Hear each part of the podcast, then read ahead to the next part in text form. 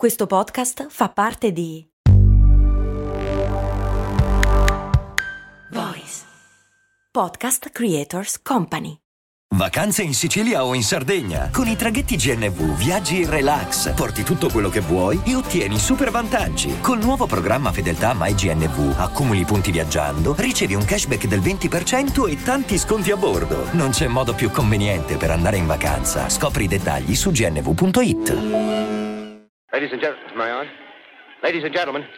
Specie aliene, organismi che vengono da mondi lontani, invadono il pianeta e portano scompiglio. No, non è la riedizione della Guerra dei Mondi, la finta cronaca radiofonica di un'invasione aliena che il grande Orson Welles annunciò ai microfoni della CBS nel 1938 e che, secondo la leggenda, provocò il panico e fughe in massa dalle città americane. No, questa è una storia vera.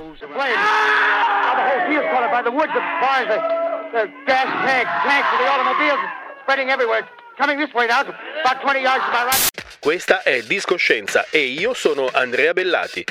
Cerco le notizie più curiose e interessanti sulle principali riviste scientifiche del mondo e poi le faccio girare qui, sul piatto, ogni settimana.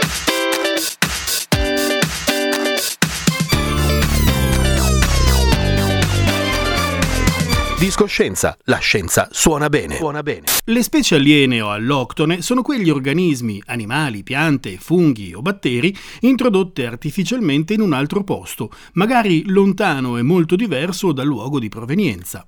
Basta guardarci intorno per vederne moltissime.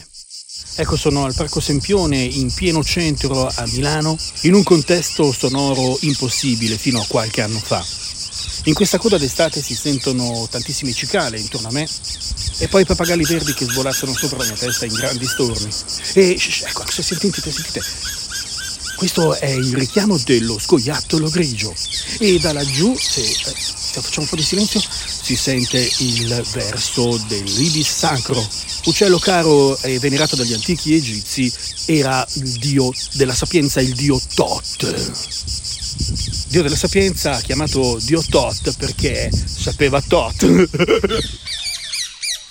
L'ultimo arrivato, o meglio l'ultimo caso più noto, è quello del granchio blu. Un crostaceo con le chele bluastre che arriva dalle sponde occidentali dell'Atlantico, insomma dall'America. Il granchio blu, allora, ma io ti consiglio di farlo al sugo e ci butti giù due spaghetti, è una sciccheria, ti ingiallecchi le baffe. E dal Nord America arrivano anche lo scoiattolo grigio, il pesce gatto, il gambero rosso della Louisiana, la tartarughina con le orecchie rosse, ossia quella degli acquari, e la robinia, l'albero che con le sue infiorescenze bianche profuma i nostri parchi in primavera. Dal Sud America invece arrivano i pappagallini verdi, quelli che in alcune città italiane sono quasi più comuni dei piccioni. Ma perché? Che ci fanno qui tutti questi animali che arrivano da lontano?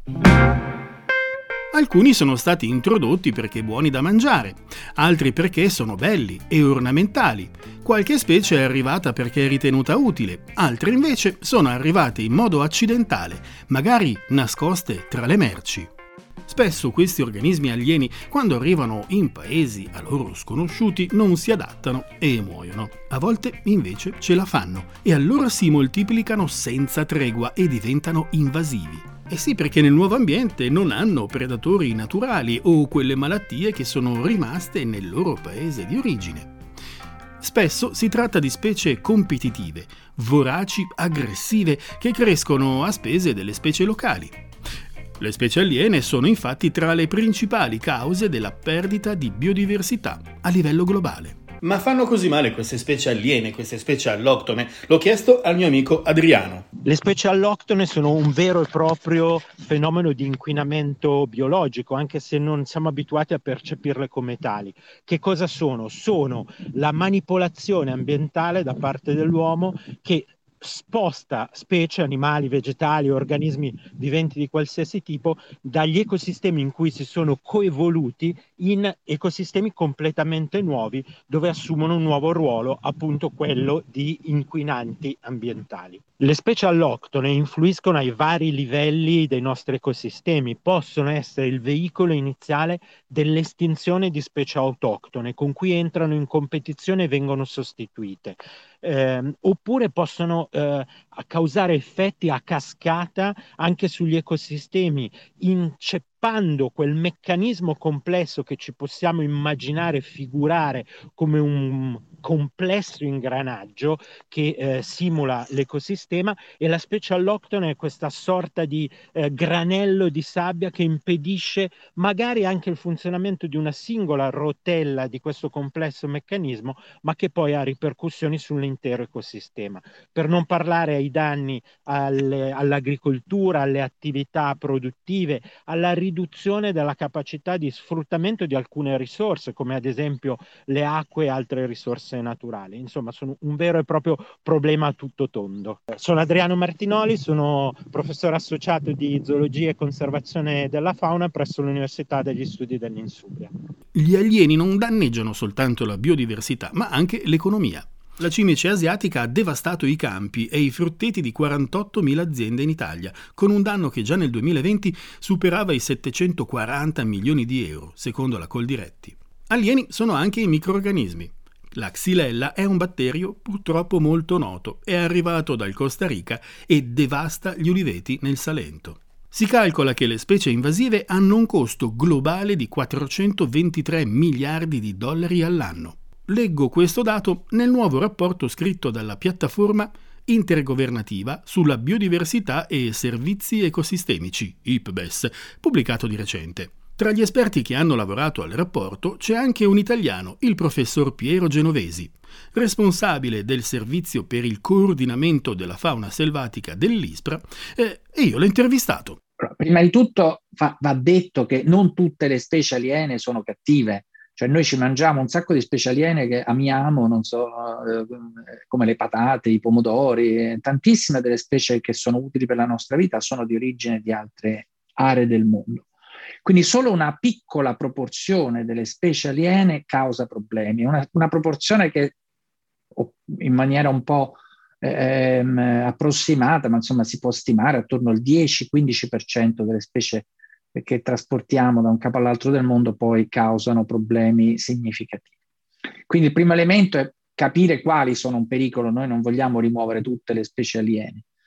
L'altro aspetto è che, come abbiamo imparato ad esempio in campo sanitario, la prevenzione è di gran lunga più efficace della cura eh, dopo che il problema si è eh, mostrato. Quindi quello su cui concordiamo tutti, chi come me si occupa di conservazione e tutela ambientale, ma anche i decisori che poi sono chiamati a definire le risorse da impiegare e anche chi ha a cuore invece per esempio il benessere animale che quindi eh, eh, ha molte perplessità sul, sugli interventi di rimozione delle specie aliene, tutti concordiamo che prevenire è la forma più efficace di intervento. Prevenire in certi casi può essere semplice.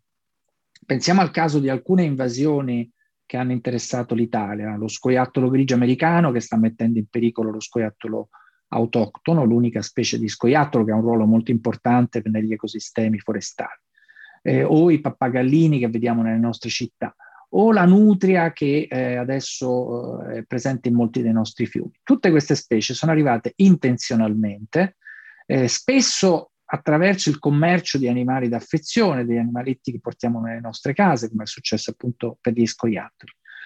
Proibire, regolamentare il commercio delle specie che potrebbero diventare pericolose può, senza grandi effetti economici o particolari problemi per le famiglie, eh, evitare che si creino ulteriori casi come quello dello scoiattolo che sta causando non solo grossi danni, ma poi ovviamente determina pure eh, investimenti, spese per cercare di contenerne gli effetti. Lo stesso per le piante. Il principale meccanismo con cui sono arrivate piante invasive in Italia, ma come in moltissimi paesi, è il commercio di piante ornamentali più dell'agricoltura, delle attività forestali o, dell'arrivo accidentale dei semi con, con, nostri, con le merci che importiamo. Quindi noi stiamo lavorando con l'industria eh, degli esportatori, dei, dei coltivatori di, di, piante a scopo ornamentale, eh, per esempio promuovendo dei comportamenti virtuosi. Se si possono informare il pubblico su quali specie sono a basso rischio o sono autoctone, ad esempio, noi abbiamo tantissime specie bellissime nel, in ambiente mediterraneo che possono essere commercializzate, quindi riducendo il commercio di specie invasive possiamo eh, evitare ulteriori problemi come quelli che abbiamo eh, già, già visto. Quindi la prima cosa è la prevenzione. La seconda linea di risposta è che se la prevenzione fallisce è bene intervenire rapidamente. Quindi se si riesce a intervenire in tempi molto rapidi, gli interventi sono facili, non, non, non richiedono grandi costi e neanche richiedono azioni eh, diciamo di eh, rimozione che possono essere eh, diciamo mal viste da, da, dalla, dalla società.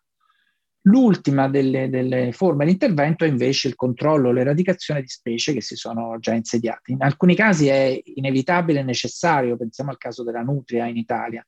La nutria, oltre a determinare forti impatti sugli ambienti d'acqua dolce, mettendo in pericolo tante specie autoctone di uccelli o di altri organismi, causa anche seri danni all'agricoltura e in alcuni casi mette in pericolo la stessa sicurezza idraulica perché le tane della nutria in alcuni casi hanno indebolito le arginature provocando delle esondazioni. Quindi le regioni poi sono uh, obbligate a intervenire per contenere questi impatti con interventi eh, di rimozione. In, questi, in, alcuni casi questi sono necessari, alla fine gli interventi si focalizzano su pochissime specie, quindi non è possibile farli su, su, assolutamente non su tutte le specie, ma solo su pochi casi eh, prioritari questa forma di intervento deve essere l'ultima eh, soluzione da considerare, però in alcuni casi si rende necessaria. Sono Piero Genovesi, sono ricercatore di ISPRA, l'Istituto Superiore per la Protezione e la Ricerca Ambientale, dove eh, coordino le attività sulla fauna selvatica, presiedo anche il gruppo internazionale di esperti sulle specie invasive della, dell'IUCN, l'Unione Mondiale Conservazione Natura. Le specie esotiche invasive rappresentano una grave minaccia globale per la biodiversità, per l'economia, ma anche per la sicurezza alimentare e la salute umana. Nel rapporto si legge che più di 37.000 specie esotiche sono state introdotte da molte attività umane in regioni e ambienti di tutto il mondo.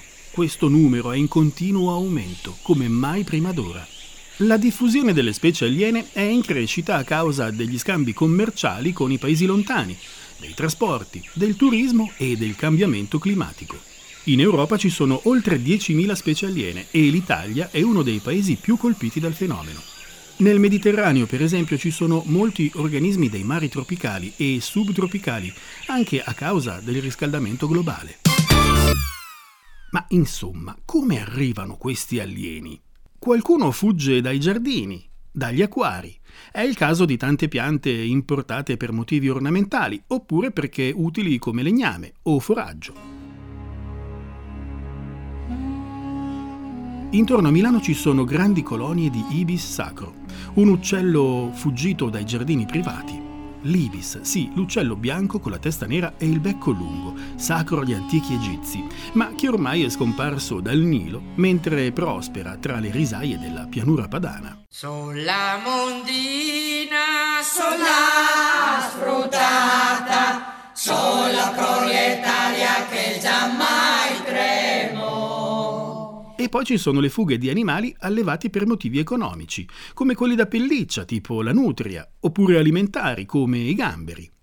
Altri ancora erano animaletti da compagnia, pappagallini, scoiattoli, tartarughine.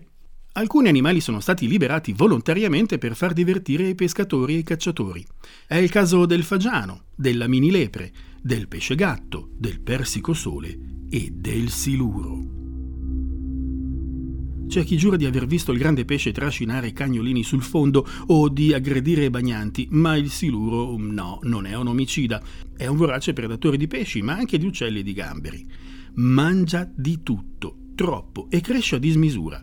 Nei grandi e freddi fiumi e laghi d'origine, il Danubio, il Don, il lago d'Aral, resta di dimensioni ragionevoli, mentre da noi non va in letargo e mangia tutto l'anno. Risultato, nel Po ci sono bestie quarantenni di quasi 3 metri e un quintale e mezzo di peso. Sono andato lungo le rive del Po a intervistare i pescatori che hanno avuto a che fare con il siluro, il mostro del grande fiume. Stavamo dormendo, ho sentito uno scossone, no? Che, come se ci fosse qualcuno sulla barca. E tra la zattera e la riva, no? Una schiena enorme. Mi sono spaventato perché era enorme e ho capito che era un siluro di quelli lì enormi. Ma nonché un giorno, quando stavo pescando, via un cavedano un altro, da bianco in nero, eh, non si prendeva più niente. E allora ho cominciato a pensare, non sarà mica venuto sotto i siluri. Ah, io ho visto anche una scena giù al confluente a Pavia, c'era un signore con lo Yorkshire, gli ha buttato dentro, eh, gli ha buttato dentro un legnetto ed è venuto su un pesce, cioè stava per, per mangiarlo però è riuscito a scappare. Qualche volta si sentiva che ha preso anche qualche piccolo bambino, queste cose qua. Come la balena bianca di Melville, i siluri più vecchi e grandi portano i segni delle catture, le cicatrici lasciate dagli ami dei pescatori che li hanno prima portati a riva e poi liberati dopo il consueto trofeo fotografico. Ci sono specie che approfittano del passaggio di ignari trasportatori, per esempio animali e piante acquatiche che si nascondono nelle zavorre delle navi, oppure semi che si intrufolano nelle valigie dei turisti o nel terriccio delle piante ornamentali. La zanzara tigre ha fatto l'autostop sui cargo, nascosta nell'acqua che si raccoglie nell'incavo dei vecchi pneumatici. Ci sono alieni nocivi per la salute umana. L'ambrosia provoca allergia. La panace di mantegazza, un'enorme erbaccia, ustiona la pelle se toccata. La zanzara tigre porta un sacco di malattie tropicali. Può un fungo alieno cambiare la storia del mondo? La peronospora è un fungo che distrugge le patate ed è originaria dell'America Latina, così come le patate. La patata è stato l'alimento base in Irlanda per tutto l'Ottocento e quando la peronospora colpì l'isola, l'intera popolazione conobbe una carestia terrificante. In quattro anni, dal 1845 al 1849, uccise un milione di persone e costrinse altrettante a emigrare in massa in Canada e negli Stati Uniti. Complessivamente l'Irlanda perse il 25% della popolazione tra morti ed emigrati e tra gli irlandesi emigrati in quegli anni vi furono anche gli avi dei Kennedy, di Obama. Immaginando mille e mille ricette con riso, patate e granchio blu e chissà con quanti altri ingredienti alloctoni, Discoscienza vi dà appuntamento per la prossima settimana. Ciao da Andrea Bellati.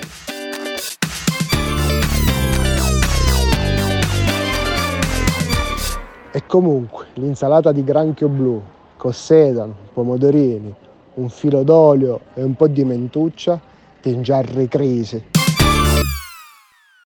E adesso un bel caffè finito.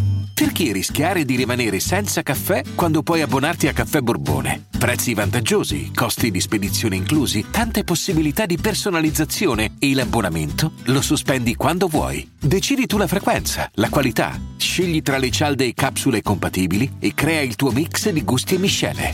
Mai più senza caffè con l'abbonamento Caffè Borbone. Tutte le info su caffèborbone.com.